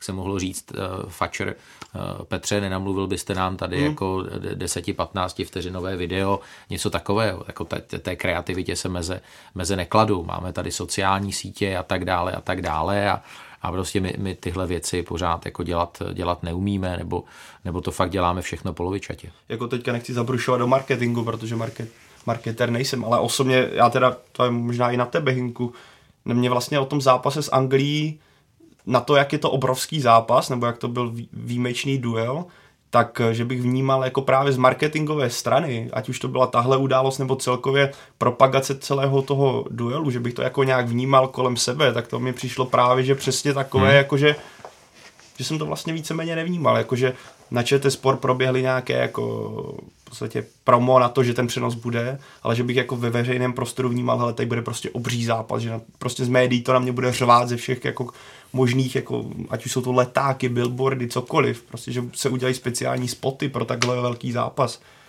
Nepřišlo, pro, to je jeden vlastně, když se bavíme o těch fanoušcích, tak mi přišlo jeden z dalších problémů, že nic takového jako mě nepřišlo, že by existovalo, že by to mělo ty lidi v nich zbudit nějaký pocit, hele, bude se loučit Petr Čech, tak mu to vrátíme, bude extrémně důležitý zápas, který tady třeba dalších 30 let neuvidíme. Nic takového se vlastně nepromovalo, promovalo se, hele, zápas Anglii, tak jako je zápas Anglii, Anglie je super tým. Nebo že by se udělali nějaké, přijde Harry Kane, Sterling, ty hráči, kteří hrají prostě za nejlepší týmy. Tohle nejsem, nedělá marketingu, takže možná kdyby tady někdo seděl, tak mi řekne, proč to tak nebylo ale přijde mi přesně, jak říká Jirka, takové polovičaté, nedotažené. Ten, ten potenciál hmm. té události podle mě nebyl využitý naplno přesně. z pohledu obyčejného fanouška. Tak ještě jedna otázka k fanouškům, i když eh, ne tedy k českým. V Bulharsku se odehrála pořádná ostuda, kdy eh, místní fanoušci uráželi Angličany při jejich jasné výhře 6-0. Jak by podle tebe, Pavle, měli být Bulhaři potrestáni? No, jako byl to hnus, naprostý hnus, to už jsem, jako zažíváme nějak na stadionech jako rasismus nějakého typu bučení a banány už jsem taky dlouho neviděl, ale aby někdo jako bezostyšně, bezostyšně a v podstatě bez jakýkoliv stresu a zakrývání tváře jako v ochozech hajloval a v podstatě to bylo, to, já už jsem dlouho neviděl něco tak, jako tak strašného, jako na, nebo strašného, tak jako jo, absurdního, absurdního jako na tribunách bez jakéhokoliv postihu, že by tam někdo zasáhl. Jako pro mě je tohle na, na zavření stadionu, jako pro Bulhary, na výjezdy, na domácí zápasy na strašně dlouho, protože o tomhle se dlouho mluvilo, že angličané uvažují, odejdou ze hřiště. A přesně toto nastalo, kdy tam vám hajluje ne jeden člověk, ale x.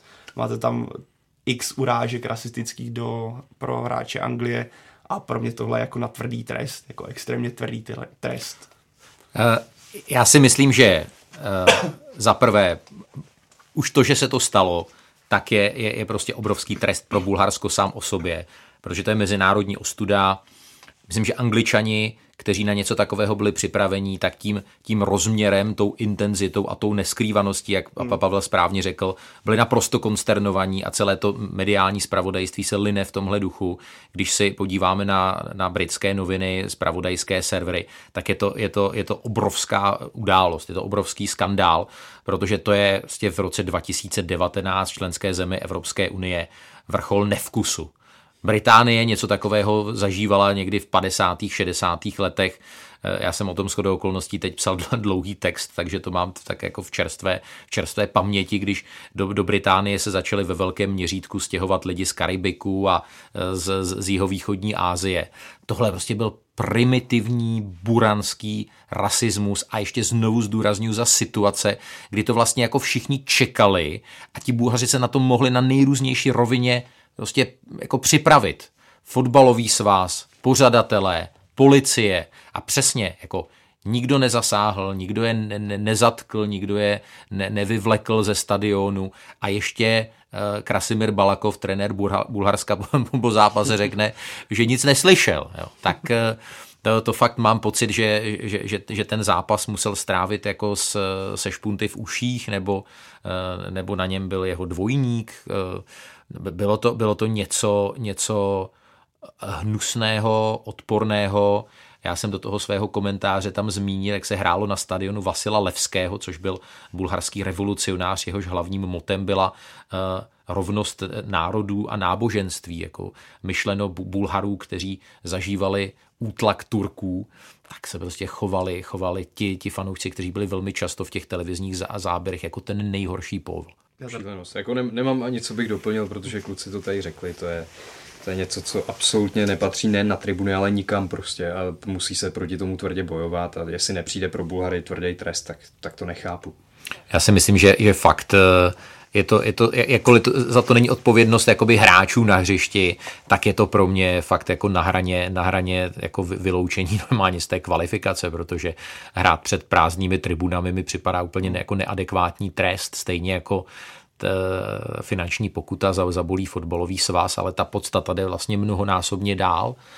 Jednak by měli hrát příští zápasy někde v Rumunsku a, a, a pořád by mi to jakoby přišlo, přišlo málo myslím, že to psal Tomáš Podví na Twitter, co zase chvála pro Anglii, jak, dokáže, jak ty fanoušci vlastně dokáží v ten moment z té situace si udělat pokřik a v podstatě to otočit, což, hmm. což vlastně pro mě jako obrovský respekt pro ně, když si uděláte z takovéhle situace, uděláte skandování na podporu vlastních hráčů, což klobouk dolů.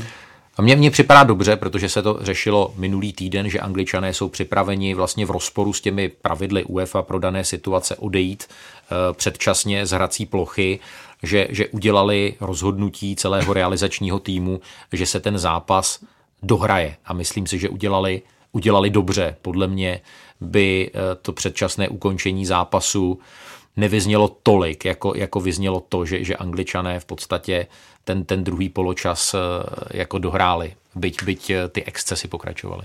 Myslím, že by to dokonce možná tady to lupa těch individuí brala jako vítězství. No Víš, přesně, že, že v tomhle vyhnal duchu. Ano, Angličany vyhnal jsem Angličany ze hřiště. Protože oni stejně počítali s tím, že jim podle mě vůbec nešlo o fotbal ani o vítězství, tam šlo jasně, tam šlo o provokaci a vlastně dosáhnout té slávy v podobě toho, že ukončíte utkání, což si myslím, že právě díky tomu, že Angličané pokračovali, tak odejdou z toho jak imbecilové. Jako taková skupinka jedinců, kteří žijou ještě trošku v jiném století. A celkem mě zajímalo, jak je v tomhle legislativa v Bulharsku, jak můžeš tohle trestat, protože tohle bylo jako tak neskrývaný bez jakýhokoliv hmm. alibi, řekněme v podobě, jak tady jsme zas, zaslechli na Václaváku, že si zvedal cigaretu jistý jedinec, nebo co to tam, nebo zdravil někoho. Tady tohle, hmm. Jako, hmm. to bylo tak jako výrazný, že by mě zajímalo, jak by to dopadlo, ale to už se asi možná nikdy nedovím.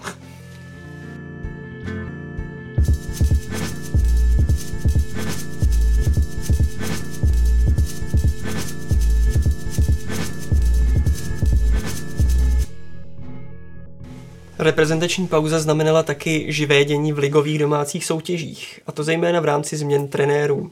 Davide, ve Zlíně skončil po neuspokojivých výsledcích Josef Caplár. Zaskočilo tě to? Ne. Vůbec. Musím se přiznat, že tam, to, tam jsem spíš čekal už, kdy to přijde. Jako to, já ne, nechci říct, že pan Caplár je špatný trenér, naopak mně se i celkem líbí jeho náhled na fotbal, umí o něm hezky mluvit ale on asi potřebuje, aby se mu sešlo zrovna úplně všechno, aby prostě ty podmínky, které v tom klubu má, byly ve všem dokonalý. A ve Zlíně si přitom myslím, že už k tomu bylo docela blízko, že podle informací, které jsem měl, tak on dostal hráče, který chtěl. Eh, dostal i nějaký, pokud vím, poměrně nákladný tréninkový pomůcky, který chtěl, což do té doby ve Zlíně nebylo zvykem. Žádný trenér tam takovýhle luxus jako on nedostal. On měl opravdu všechno, co si řekl, a přesto ty výsledky vůbec neodpovídaly tomu, co se od něj čekalo. Takže já si myslím, ano, můžeme se třeba bavit o tom, že to byl běh na delší tráť, že on třeba chtěl do toho týmu zabudovat něco, co se nepodaří úplně hned, co musíte u toho vytrvat pár měsíců.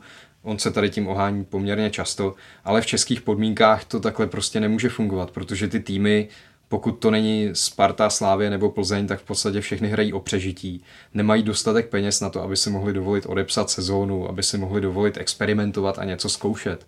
A ve Zlíně si myslím, že už určitě ne. Tam, tam prostě na to ten prostor není, takže prohrajete pár zápasů a reálně jste v boji o udržení.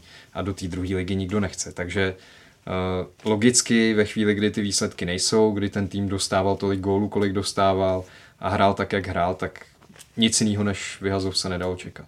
On navíc ještě mi přišlo, že tak jako kopal kolem sebe, ale taková no. ta kritika na všechny různé strany, kdo za to může. Ale taková jako no, utajná kritika. No. On řekl, Zlín má nějaký svoje problémy, no. ale neřekl, jaký to jsou problémy. On prostě nebyl ani konkrétní v té kritice a to je bohužel u něj docela pravidlo. No, na, na že tam nebyla taková jako ta sebekritika, ale... Přesně tak. No, podle, podle mě se mu nepodařilo prostě s tím týmem nějak zjít, nenajít, nenašel tu ideální jedenáctku a ono to, Karel to tady podle mě 14 dní zpátky zmiňoval, že už to tam jsou hodně rozčarovaní ve Zlíně z toho, jak to tam vypadá a teďka ty poslední dva zápasy myslím, že byly, jen vyeskalovali tu situaci, takže opět se ukázalo, jak je reprezentační přestávka, myslím, nejhorší vůbec období pro trenéry, to je tak jako na noční můry zejména. Pokud se vám nedaří, tak to je otázka, jestli padnete nebo ne.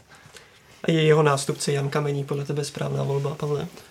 Správná. Vzpomeňme, on je dlouhodobý asistent, který ve Zlíně působí už přes několik trenérů, takže výborně bude znát tým, výborně zná prostředí. Vzpomeňme na konec loňské sezóny, kdy skončil trenér Pivarník a on právě nastoupil na baráž nebo boj Evropskou ligu a právě Zlín skoro dotáhl do předkola, kdy ty výkony šly nahoru okamžitě, ale jestli je to, bude to pro něj, teď jsem zvědavý, jestli třeba dostane větší prostor, než do, dostal právě loni, kdy dostal čtyři zápasy, jestli třeba do uh, zimu bude to něco ve stylu Ole Gunnar Solskjaer Manchesteru, ale dáme ti pár zápasů a uvidíme, jestli se ten Zlín chytne nebo ne, jestli třeba dostane do zimy čas. Já si myslím, že by si to zasloužil za to, jak už dlouho tam je a za to, co ten tým pod ním předváděl loni při těch čtyřech zápasech. Takže pro mě je to v podstatě taková jako sázka na jistotu na člověka, který by tomu týmu mohl dát okamžitě impuls a který je mladý, myslím si, že to má ten tým díky tomu, jak ho má nasledovaný, tak by mohl vědět, co chce hrát. Takže v tomhle směru pro mě dobrá volba, nejbrž nevím, jak to bude vypadat. Je to neoskoušený trenér, takže může to nastat, že to bude skvělý tah, může to být propadák, to asi uvidíme. Dál. Pavel Pavel vybočuje ze svých automatismů, ale prostě kameník zlínský solšer, to je, tu vidím titulek, titulek podcastu. A spo, vzpomeň si potom, až to bude za, za dva měsíce, impuls přišel a pak byl okamžitý propad. No. Ne, to jsem nechtěl akorát rovně, ale jako takový ten, spíš ten případ, ale kdy tam hodíš záplatu, která nakonec se jako udrží a zůstane se z ní hlavní trenér, s kterým podepíšeš smlouvu. Myslím, že by ve Zlíně hele nebyli spokojení, kdyby to bylo jako zlínský solšer. No, tak. Ale na start sezóny asi, ten jako do, do zimy asi jo, ale pak ten propad by byl trošku bolavý. Teď kdo bude Pogba, no. ale označí, jako já myslím, že ten hráč nebude úplně jako nerad, když bude, se bude říkat, že je zlínský Pogba. Horší by byl jako nějaký Phil Jones zlínský, to, to bych nechtěl. Těch by se tam pár našlo, no. Možná trochu překvapivější změna eh, nastala v Dělíčku, kde skončil Martin Hašek. Neunáhila se Bohemka, Jirko? Hmm, já, já zkusím odpovědět takovou oklikou. Já osobně mám o Martinu Haškovi velmi vysoké mínění. Myslím si, že to je uh, jeden z top 3, 4 českých trenérů. Uh, v tomto kontextu bych to rozhodnutí viděl jako, jako unáhlené, ale uh, vedení Bohemian se, se takhle rozhodlo. Troufám si říct, že Martin Hašek nebude dlouho bez práce a že, že jeho příští job může být velice, velice zajímavý. S tím, kolik Bohemians dává vlastně peněz do, do, do Ačka, jak, jak má samozřejmě omezené fondy z hlediska přivádění nových hráčů, tak oni nemůžou čekat, čekat nějaké zázraky, ale je pravda, že mě možná malinko překvapilo eh, jakoby eh, rozdílnost těch výkonů, že někdy vidíme Bohemians hlavně na domácím hřišti předvést, eh, předvést výborný výkon a ta, ta určitá kolísavost asi se dá svést na, na, na Martina Haška. Ale znovu říkám, myslím si, že Martin Hašek je trenér, který prostě odváděl podle mě výbornou práci v Bohemians a myslím si, že je to trenér, který dokáže i individuálně s těmi hráči jako velmi dobře pracovat a určitě zvýšit jejich, jejich kvalitu a uvidíme, jak to bude fungovat pod panem Klusáčkem. Tam byly podle mě taky ty období, kdy se Bohemce dařilo, pak to byl vždycky propad, kdy se mluvilo podle mě v minulé sezóně, že by mohl Martin Hašek skončit, nakonec zůstal, hmm. zachránilo se to. Ono jako asi jeden z hlavních důvodů, že se v podstatě Bohemians nikdy nepodařilo úplně tak nakopnout, aby se to drželo na nějaké ustálené formě a ty propady tam byly neustále, takže si vedení možná řeklo, že chce zkusit něco jiného, jinou cestu, třeba jiný způsob fotbalu, kdy Martin Hašek hrál na tři stopery, hrál hodně, jako se snažil hrát nějakým způsobem přímočaře atraktivněji, třeba sázka na nějakou větší jistotu. Já teda osobně pana trenéra Klusáčka nemám tolik nastudovaného, vím, že v Bohemce už byl, ale nevybavím si. Chybí tady třeba Karel nebo lidé, kteří tady vždycky tady v tyhle věci mají našlapané.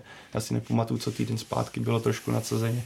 Ale jako je to impuls, to zase uvidíme. Já jsem zvědavý spíš, kam půjde skutečně Martin Hašek dál, jestli třeba uvidíme posléze, že v tom, jak tady zmiňoval Jirka, tom atraktivnějším angažma dokáže ten potenciál o kterém se mluví dlouhodobě využít víc, nebo to bude podobné. Tomhle, co bude, co bude, až co, dostane do ruky přesně. opravdu kvalitní kádr, víc, víc peněz a, ti nebudou odcházet a dost, v podstatě klíčoví tak, hráči, tak. Kdy, když se jim trošku začne dařit a musíš tlepit neustále útočníka. To jako, Hmm. já třeba teďka vůbec netuším, co od Bohemians čekat, protože pro mě to bude velká neznámá teďka do dalších týdnů. Tak se zeptám tebe třeba, Davide, co očekáváš od Bohemians pod vedením Luďka Klusáčka? No, to je těžká otázka, protože myslím si za prvý, že se to neprojeví asi úplně hned. Eh, To není ten typ trenéra, jako třeba František Straka, který přijde do kabiny a, a nechci říct, přinese tatarák, to už je hodně ohraný, ale prostě něčím ten tým nakopne nějakým impulzem, že prostě ty hráče strhne na chvíli takovou tou svojí energií. To je spíš rozvážnější trenér, klidný, ale myslím si, že může Bohemce pomoct, protože už tam jednou byl, přežil tam kritickou situaci, kdy to ustál, zvládl to. Myslím si, že to pro ně vlastně není špatná volba, protože Bohemka si nemůže úplně vyskakovat. Všichni víme, jak je to tam s penězi. To, to není klub, který by, tady Jirka to nakousl, že nemůže přivádět drahý hráče, ale nemůže přivádět ani drahý trenéry. Takže hmm. pro ně je v tuhle chvíli důležité vzít tam někoho, kdo zná prostředí, kdo už tam byl, kdo tam třeba prožil těžké chvíle a zvládl je. A tohle pan Klusáček splňuje, takže já věřím, že, že, že asi vědí, co dělají a v tuhle chvíli se to zdá jako rozumná volba. Jako ta idea je tam asi přesně jasná. Ono se mluvilo třeba i o Davidu Holoubkovi, že by právě mohl jít do Hmm. Bohemians, ale ukazuje to mých očích, že prostě ta finanční situace tam není na to, abyste si stáhli Davida Holoubka, ale je to sázka v podstatě, přesně jak říkal David, na jistotu, na člověka, který zná prostředí, který třeba si myslím, že tu Bohemku bude mít i hodně nastudovanou v současnosti a je tam bude nějaká snaha to okamžitě zvednout. No. Tak konec konců je to i Bohemák. Je Přesně to tak, Člověk, no. Tak, tam tak, něco, no. jako hráč tam taky něco odkopal, takže možná i to je taková ta sázka na to. Hmm. Ty jsi říkal na tu kliše s tím srdcem, tak možná. No, to se pětí s tím klubem tam no, je a, i a to ta znalost prostředí je důležitá. Poslední otázka pro tebe, Pavle, myslím, že pro tebe jako dělaná. Ke změně sáhlo i druholigové Brno, kdy Pavla Šustra nahradil uh, Miroslav Machálek, který do posud Hinku. vedl Líšeň. Myslíš, že může stejně úspěšně vést i zbrojovku? Já jsem na to třeba na tohle strašně zvědavý, možná ještě dokonce zvědavější než na tyhle dvě změny, protože eh, jak jsem viděl Brno, viděl jsem Líšeň a trenér Machálek je pro mě jeden, jak jsem to tady, teď jsem přirovnával trenéra z Lína k Olegu Naru Solšerovi, tak právě trenér Líšně, teďka už bývalý, jsem ho posledně, když jsme se o tom bavili, jsem ho přirovnával, že jako náročností a stylem fotbalu má takové jako, má takový směr ala Jindřich Trpišovský. A jsem strašně zvědavý, jak on dokáže jako přenést tu vlastně svou ideologii toho extrémně náročného fyzického fotbalu do zborovky, kdy doteďka pracoval s mladými kluky, kterým on jako byl neskrývaně kritický, dokázal v médiích je třeba sepsout a sám o sobě říkal, že teďka se bude, změnit, bude muset změnit přístup, kdy bude, bude pracovat s Lukášem Agerou, bude pracovat s Ondřejem eh, Vaňkem, kteří prostě jsou zajetými značkami v českém fotbale a jsem zvědavý, jestli on dokáže vlastně přenést tu ideologii 3-5-2, kterou on jako silně razí a dokáže to přenést do Brna. A na tohle jsem jako zvědavý, protože Brno se pořád plácá. Myslím, že trenér Schuster už s tím týmem nedokázal, nebo nedokázal z něho vytěžit to, co by měl, nebo to, co na to ten tým má. A jsem zvědavý, jestli to dokáže trenér Machálek a jestli ten vlastně ten kádr, který tam je, jestli mu bude sedět do fotbalu, nebo do toho stylu hry, který on rád praktikuje. Pro mě to zase, pro mě to bude jako osobně jako nejzajímavější sledovat, protože trenér Machálek mě svým způsobem fotbalu, svým smýšlením i tou jako odvahou, kdy se nebojí hráči jako vystřelit za stavu 1-0 vedení v 30. minutě, což je hodně netradiční přístup profesionální fotbalu, tak jsem strašně zvědavý, jak to přenese do nějakého velkoklubu.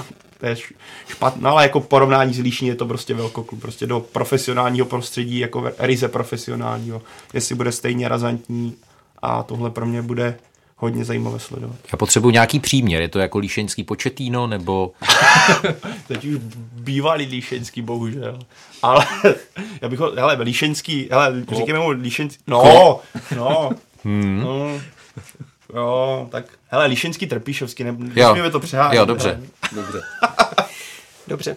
Tak z Fotbal Focus podcastu je to všechno. Jirko, Davide a Pavle, děkuji za vaše glosy a postřehy. Děkujeme za pozvání. Díky. Hinku, děkujem. A díky taky vám, že nás posloucháte. S dalším dílem jsme zpátky opět během příštího týdne. Mezitím můžete zavítat na web fotbalfocus.cz, čtsport.cz a tradičně jsme na Spotify, Soundcloudu, v iTunes i na YouTube. Mějte se hezky.